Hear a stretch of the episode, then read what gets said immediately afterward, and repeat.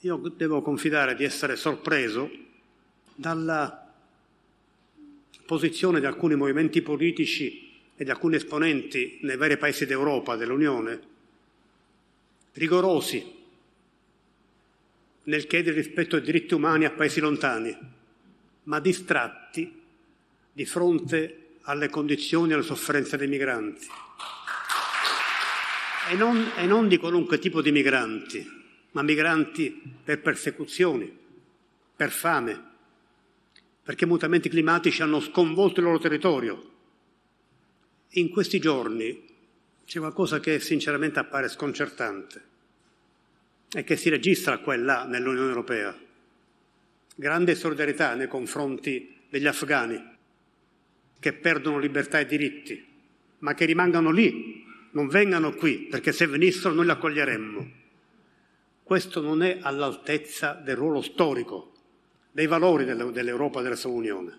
In questa materia l'Unione deve avere finalmente una voce unica, deve sviluppare un, in maniera maggiore quanto non sia avvenuto qui, fino fin qui, un dialogo collaborativo con altre parti del mondo, particolarmente con l'Africa, per governare insieme questo fenomeno.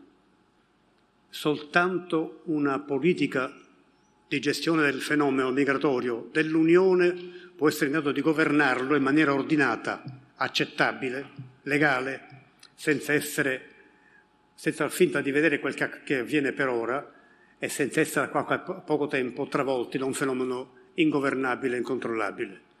Questo è quello che va chiesto all'Unione, va chiesto con forza. Io spero che emerga anche questo dalla consultazione con i cittadini che c'è in corso per la conferenza sul, sul futuro. Grazie.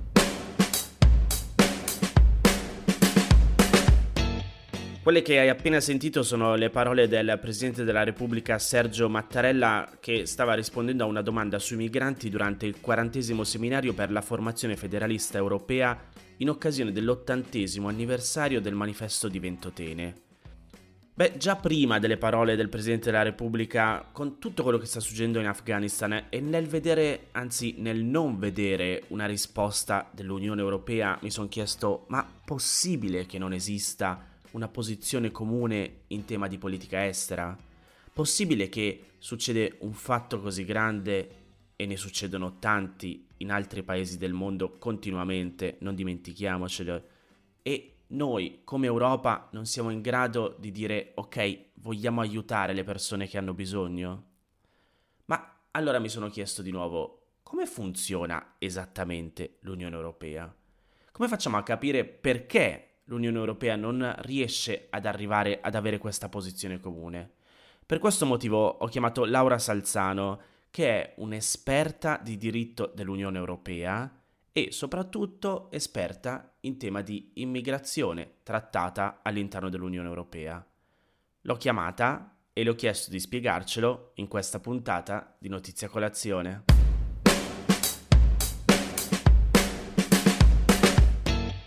Ciao Laura! Ciao Massimo. Allora, prima di tutto, grazie anche a te per la disponibilità, per, per questa chiacchierata. È la seconda da quando abbiamo ripreso a settembre con, con, Notizie a colazione.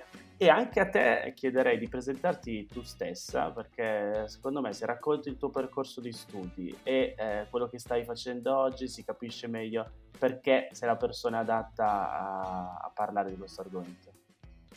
Intanto grazie a te per la fiducia e per avermi offerto questo spazio.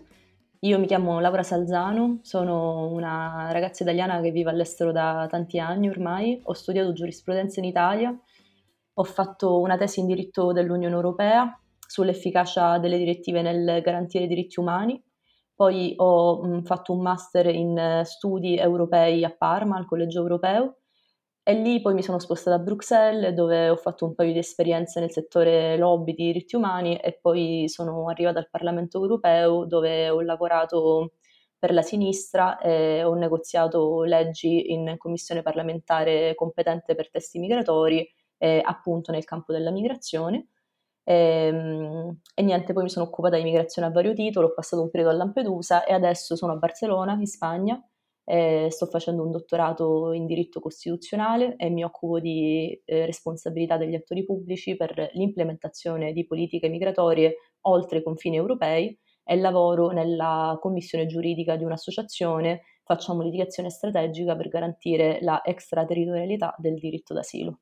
E di questo poi faremo un'altra puntata perché è, è molto interessante il lavoro che, che, stai facendo adesso. Tra l'altro sfrutto questo momento, poi entriamo a bomba invece sull'argomento della puntata, però io davvero ripeto sempre, quello che mi piace è che in realtà anche Laura è un'ascoltatrice di Notizia Colazione, mi ha scritto, siamo entrati in contatto e viene fuori la, la bellezza di tanti giovani italiani che magari sono in giro per il mondo, però continuano ad avere un occhio sul, sul, nostro paese e possono essere utili appunto al, al, nostro paese o in questo caso all'Europa intera. Quindi invece entro con la prima domanda, Laura, perché la puntata di oggi parte da quello che è successo in Afghanistan.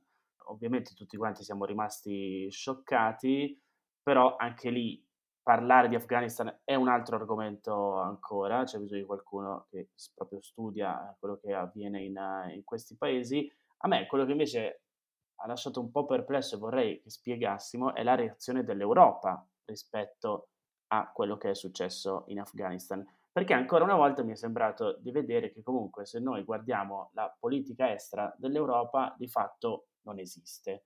E poi abbiamo le tante voci concorrenti di chi dice ok, dobbiamo adoperarci per aiutare queste persone che dobbiamo far andare via dall'Afghanistan, dobbiamo creare dei corridoi umanitari, dopodiché però al solito no, non nel mio paese, no, io i, gli afghani non, non, li voglio e insomma queste sono poi le discussioni che sentiamo alla, alla TV. Quindi appunto la prima domanda che ti faccio, però forse il percorso per arrivarci è un po' più lungo, è ma questa politica estera europea esiste, non esiste, come funziona? Questa è la domanda da un milione di dollari. Effettivamente, prima di arrivarci, forse può essere un po' più utile spiegare cos'è l'Unione Europea e mm, come si comporta in tutte le fasi diverse della, della sua vita. L'Unione Europea intanto non è una federazione, come ad esempio sono gli Stati Uniti, e questo crea un po' di differenze importanti circa la, la voce univoca o meno che a volte può avere e ad esempio in caso di politica estera non ha eh, questo vale la pena dirlo subito, che nasce da un processo di integrazione molto recente, partito nel 1957 con la Comunità Europea del Carbone e dell'Acciaio, un processo di integrazione basato su un progetto di pace all'alba della fine della Seconda Guerra Mondiale, che poi insomma ha accelerato, è andato un po' più piano, ha avuto degli intoppi, siamo arrivati fin qui, per cui da un progetto economico è diventato un'unione di valori, di popoli, per un progetto di pace e prosperità ma il, pro- il, processo di integrazione è ancora in gioco, non è terminato e la politica estera è uno dei campi in cui diciamo, gli stati fanno un po' più resistenza.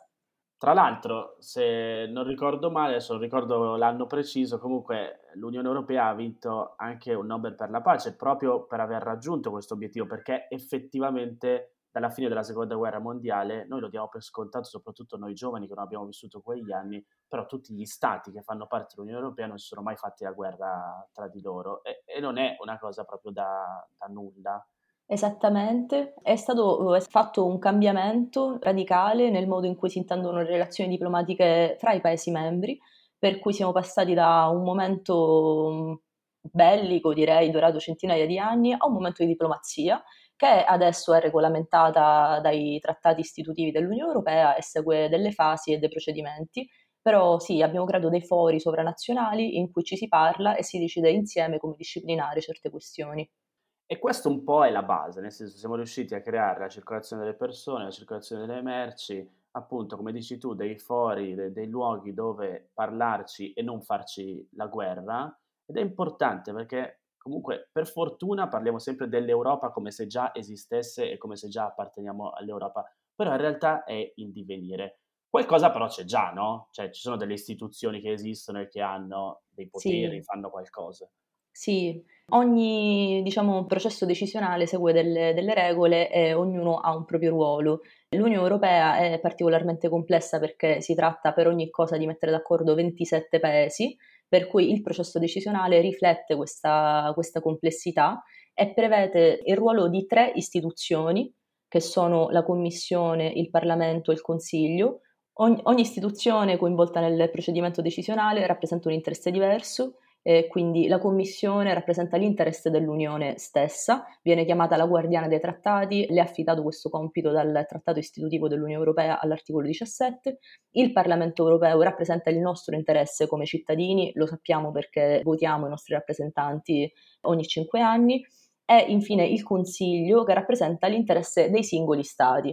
Tra l'altro il Consiglio non ha una formazione fissa come avviene invece per il Parlamento, ma si dice essere a geometria variabile perché saranno oh, chiamati a negoziare e a votare i testi di legge i ministri competenti di volta in volta per materia.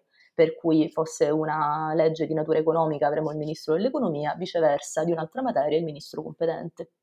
E i presidenti dei consigli invece? I presidenti del, del Consiglio, i capi di Stato e di governo, perché non tutti abbiamo la stessa forma, fanno parte del Consiglio europeo che è diventata effettivamente un'istituzione molto recentemente con l'ultimo trattato che è quello di Lisbona, che ha un ruolo di diciamo, indirizzo politico soprattutto in casi in cui ci siano delle questioni molto complesse e la sua funzione sarebbe appunto dare una indicazione a livello politico per superarle.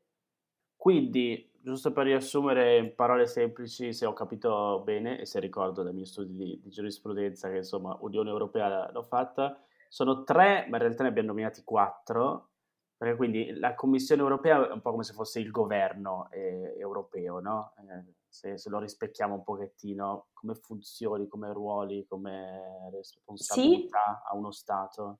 Sì, però allo stesso tempo, mentre negli Stati membri abbiamo la separazione dei poteri che tutti conosciamo, non accade lo stesso a livello europeo.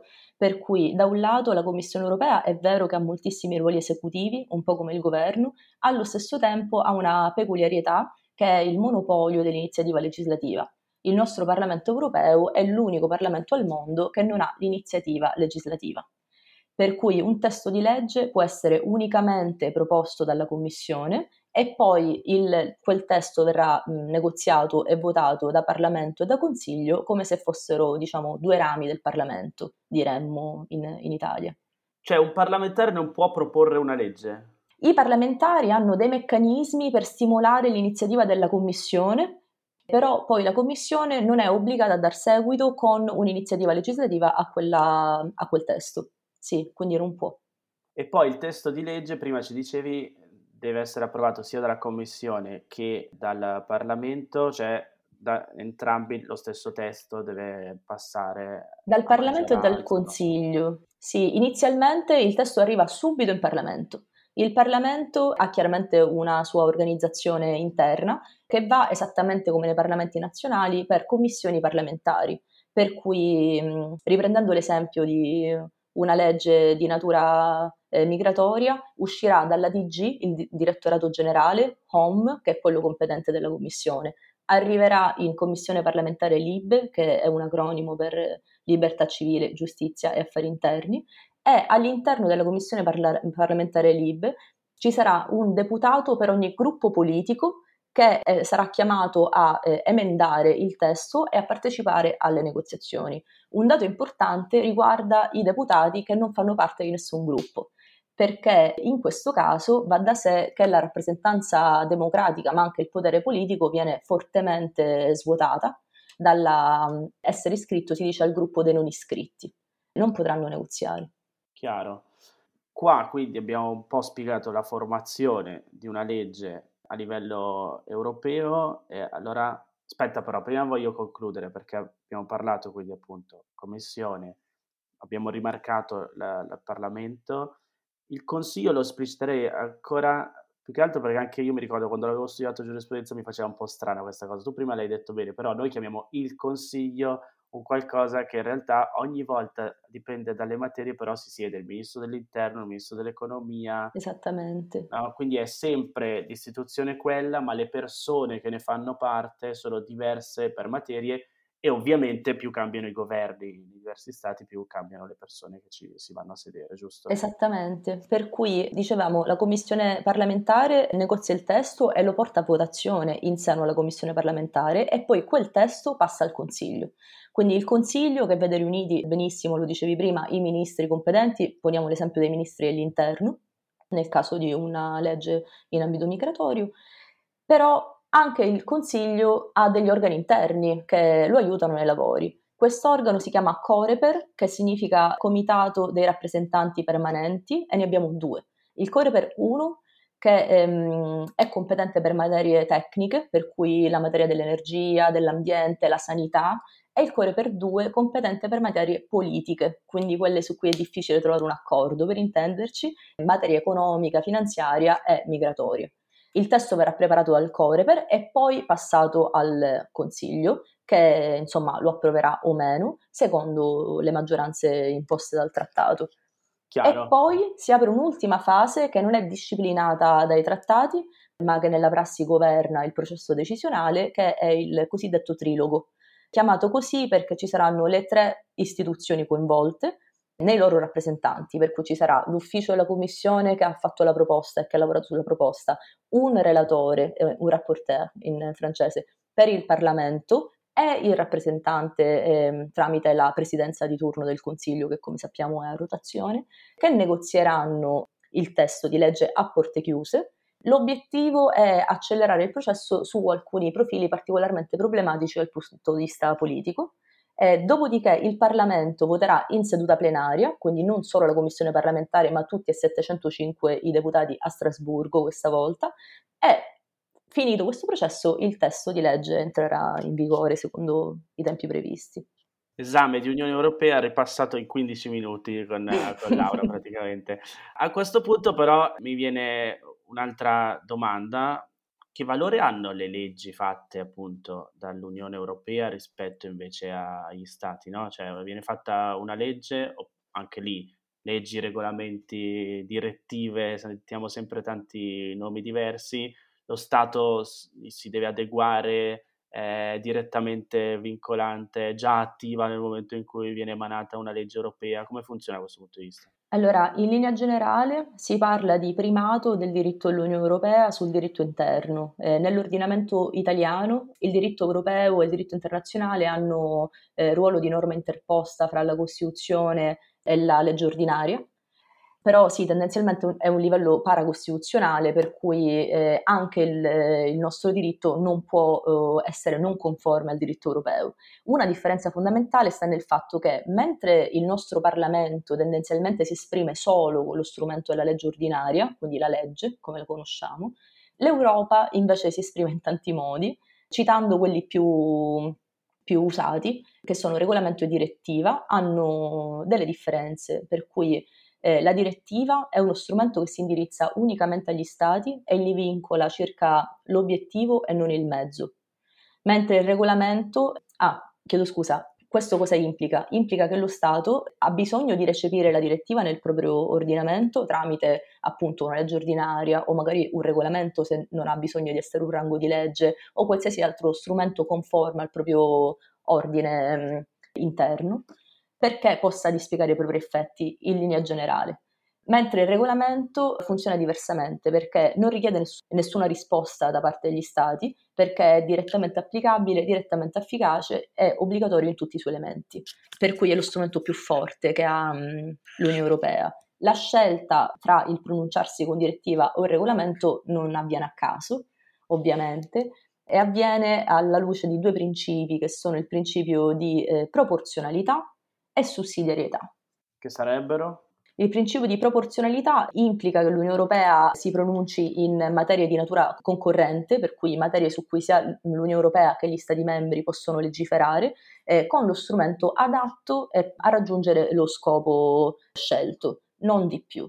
La sussidiarietà, che è un concetto che i giuristi di diritto interno conoscono molto bene, ma che in diritto dell'Unione Europea assume un altro significato, significa che nella, nelle materie di competenza concorrente l'Unione Europea eh, legifererà se una, un obiettivo può essere meglio raggiunto a livello sovranazionale. Eh, l'esempio tipico, tipico, che si fa è quello ambientale, proprio l'esempio di scuola è il, l'inquinamento del Danubio. Se ogni Stato legiferasse per tutelare la mh, salute del Danubio per il piccolo pezzettino che lo riguarda, mh, non avremmo uno stato di salute del Danubio efficace. Se lo fa l'Unione Europea e disciplina una legge per tutti i paesi che sono bagnati dal Danubio, sicuramente eh, la situazione sarà diversa. Chiarissimo. Qui anche rispetto alle due differenze, Laura, quando sentiamo notizie per cui magari arriva l'infrazione dell'Unione Europea perché non è stata recepita la direttiva, no? Questi esatto. paroloni vuol dire praticamente che l'Unione Europea ha fatto una direttiva, lo Stato eh, membro però non la sta attuando, non ha fatto nessuna legge interna per eh, metterla in atto e quindi poi arrivano tutte le, le infrazioni del, del caso. Esattamente. Ok, molto chiaro. A questo punto mi sembra che abbiamo spiegato molto bene come funziona, un po' quali sono le varie, i vari mezzi che ha l'Unione Europea anche per, per agire e quindi torno alla domanda principale, cioè il fatto di politica estera o di immigrazione, che sono in realtà poi due cose diverse, no? Però noi le uniamo un po' nello stesso ragionamento perché appunto è quello che succede in un paese straniero che poi ha ripercussioni rispetto a delle persone che si spostano e cercano di entrare all'interno dell'Unione Europea che competenze ci sono, come funziona. Un punto di partenza che può essere utile ricordare è che l'Unione Europea ha pochissime competenze esclusive, quindi parliamo delle eh, materie su cui l'Unione Europea è l'unica a legiferare, queste sono pochissime e sono la unione monetaria, il settore doganale, la concorrenza, la politica monetaria e la conservazione delle risorse biologiche del mare e della pesca. La maggior parte delle materie sono di natura concorrente e seguono quei criteri di cui abbiamo parlato prima, altre sono di eh, competenza esclusiva del, degli Stati membri. Questo lo dico perché spesso sentiamo i nostri governanti dire ce lo chiede l'Europa, è colpa dell'Europa. L'Europa ha un eh, pochissimo sma- eh, spazio di manovra autonoma, eh, senza il nostro, il nostro ruolo, espresso appunto tramite il Consiglio o il Parlamento.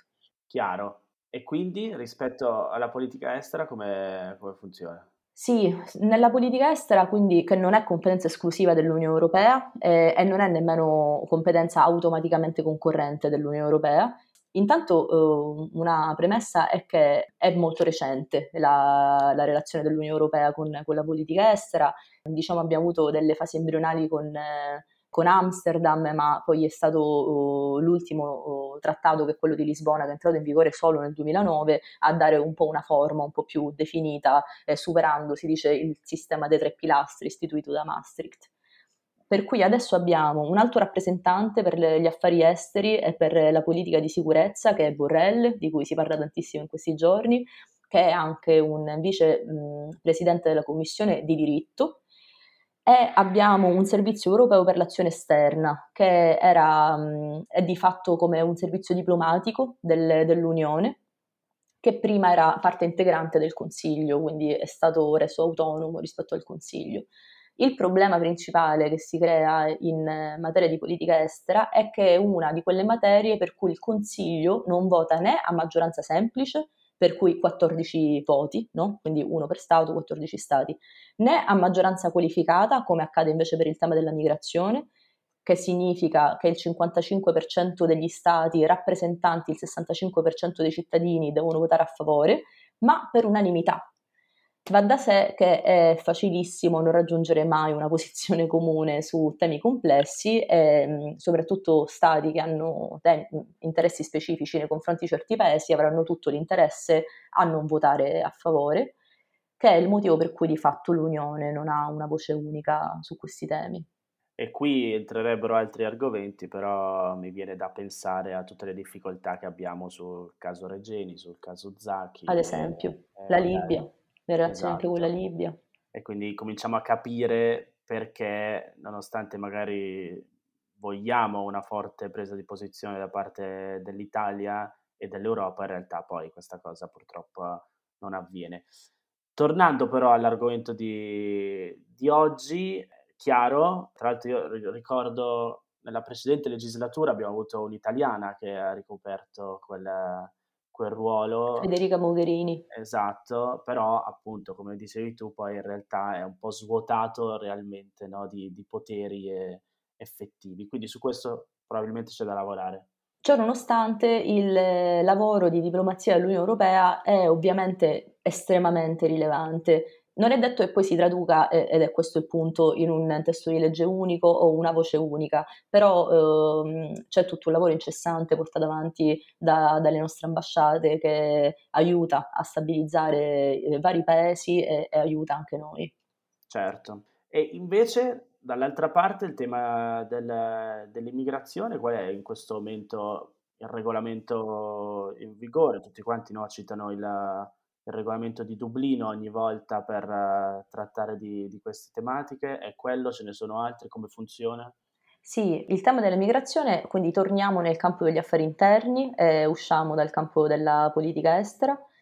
Allora, il regolamento di Dublino, diciamo, disciplina unicamente i criteri per determinare lo Stato competente per esaminare una domanda di asilo, per cui mh, no, non è risolutivo e non è il regolamento che si applica to cure nel campo della migrazione, ma per, per questo profilo e fa parte del cosiddetto sistema europeo comune di asilo, in italiano l'acronimo è SECA, dove diciamo, abbiamo delle leggi e quello sì che disciplina più o meno l'asilo in, in Europa, c'è la cosiddetta direttiva qualifiche, che è la direttiva che appunto qualifica chi è meritevole e chi non lo è di protezione internazionale in Europa, la direttiva accoglienza che disciplina tutto un po' quel sistema hotspot di cui si è sempre parlato, il regolamento di Dublino come hai detto tu, la direttiva procedure e per ultimo Eurodac che è un sistema di raccolta e un registro di dati biometrici, principalmente impronte digitali dei richiedenti asilo. Questo è il sistema comune eh, europeo. Parallelamente, l'anno scorso, a settembre, nel 2020, la Commissione europea ha emanato la proposta per il nuovo patto per la migrazione e l'asilo, eh, chiamato il patto.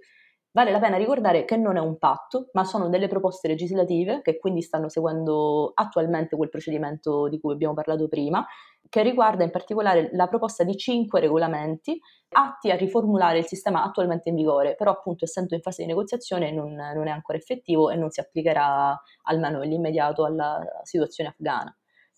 Una cosa importante è che il sistema europeo di asilo è territoriale, per cui discipliniamo tutta la parte dell'asilo per coloro che arrivano in Europa e chiedono asilo, lasciando fuori da questo campo di applicazione le persone come ad esempio i cittadini e le cittadine afghane che in questo momento avrebbero bisogno di una nostra protezione a grande distanza. Chiaro, però Laura eh, ci hai spiegato appunto quali sono i regolamenti, i trattati insomma eh, che legiferano su, su questo tema.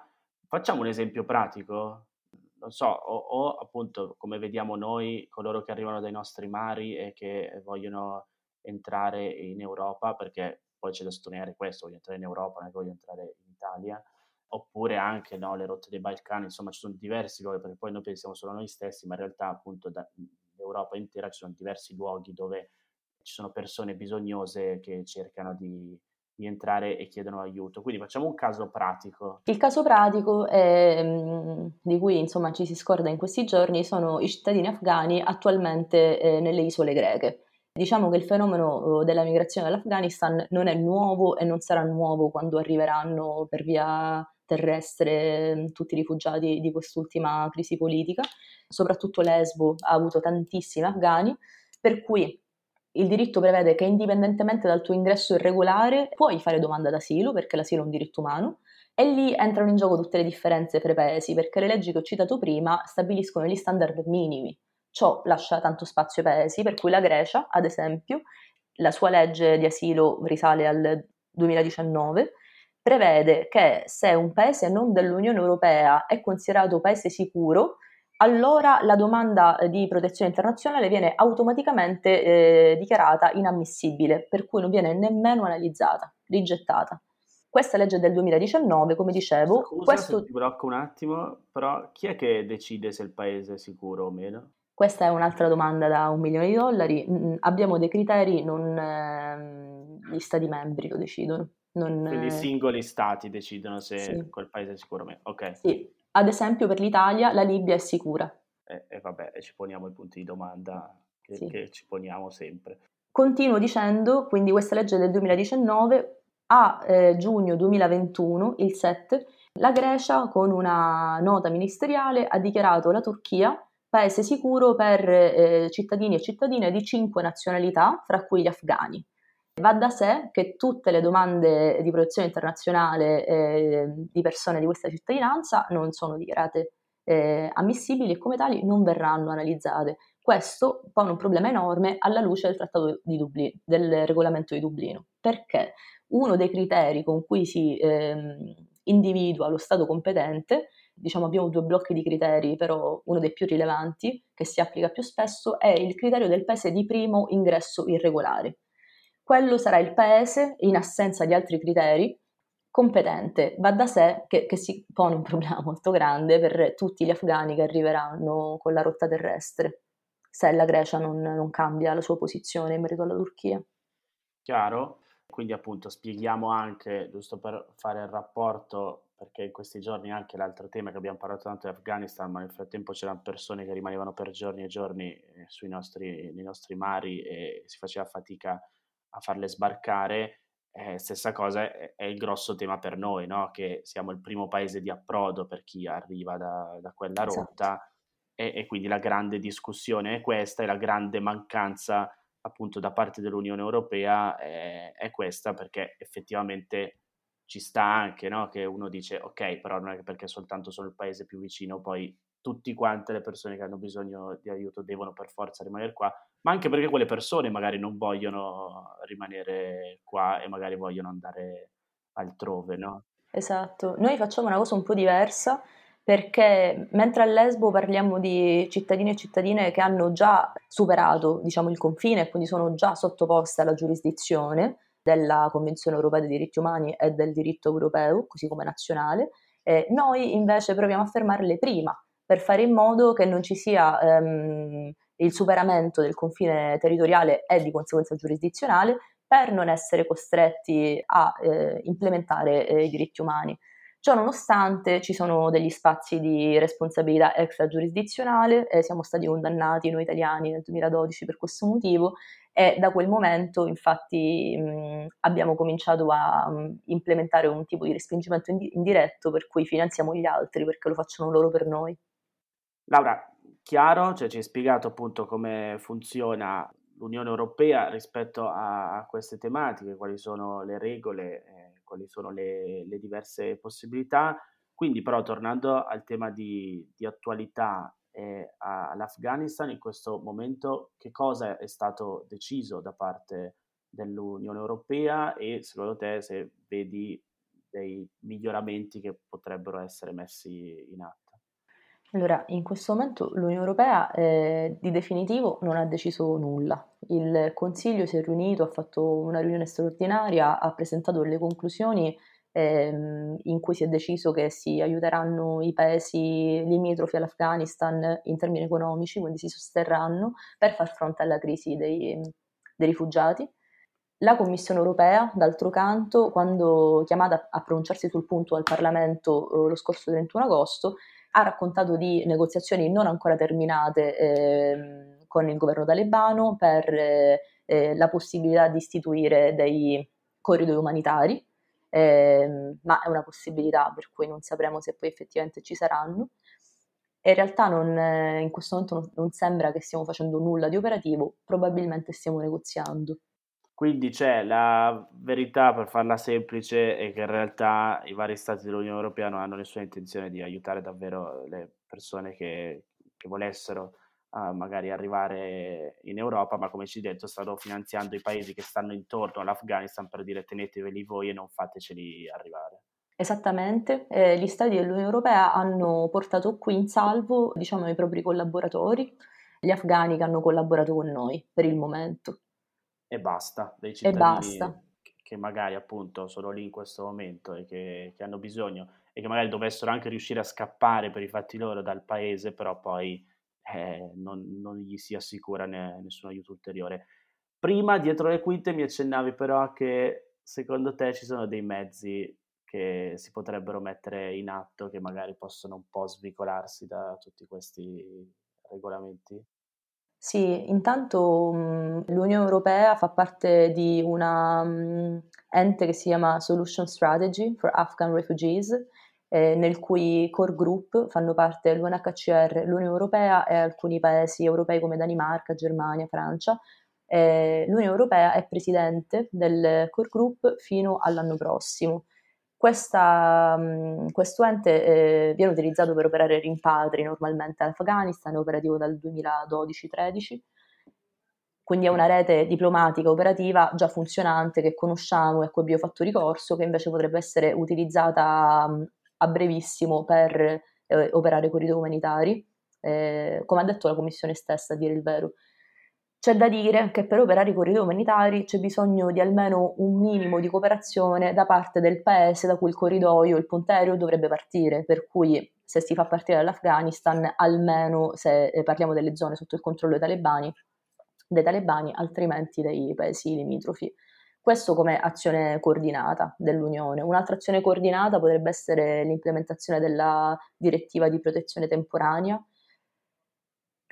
Come ha detto la stessa Commissione europea, è altamente improbabile che si trovi la maggioranza necessaria in seno al Consiglio perché è qualificata, quindi ricordiamo il 55% degli Stati che rappresentano il 65% dei cittadini dell'Unione, quindi piuttosto alta, eh, però ci sono poi altre cose che potrebbero fare gli stati, eh, l'Italia no? potrebbe decidere di fare in fretta autonomamente, che è rilasciare visti umanitari, eh, che è una possibilità eh, che esiste eh, alla luce del diritto europeo, non è un obbligo, però insomma nulla vieta ai paesi di scegliere di, di farlo. Eh, si potrebbe dare la possibilità di richiedere asilo eh, presso le ambasciate estere. Eh, questo cosa permetterebbe? Permetterebbe di eh, diciamo, risparmiare sforzo operativo, quindi le persone potrebbero avere il visto che serve materialmente per prendere il biglietto eh, dell'aereo, eh, salire sull'aereo e arrivare in Europa e quindi poi dovremmo pensare unicamente all'accoglienza, eh, secondo un sistema che abbiamo già in atto e che è sicuramente più semplice da riorganizzare rispetto a un corridoio umanitario. Chiarissimo. Laura, ti ringrazio, abbiamo parlato tantissimo, i temi da approfondire sono grossi e probabilmente appunto ci vorrebbero tante puntate quindi già ti strappo un prossimo appuntamento su cui tornare. Grazie mille a te, una buona giornata.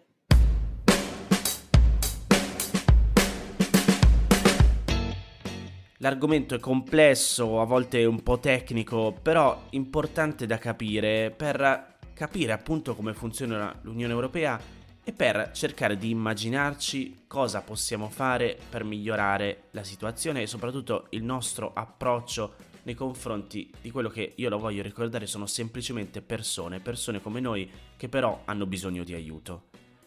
Spero che anche questa puntata ti possa essere utile. Se ti va, condividila con qualcun altro a cui pensi possa interessare. Se hai voglia di sostenere la mia attività, puoi farlo tramite il sito www.notiziacolazione.it. Se invece vuoi seguirmi anche su altri canali e non soltanto qui tramite il podcast, Puoi farlo sui miei diversi canali social. Gli account da seguire sono ovviamente quello di Notizia Colazione e poi se ti va anche il mio. Un saluto da Massimo Brugnone.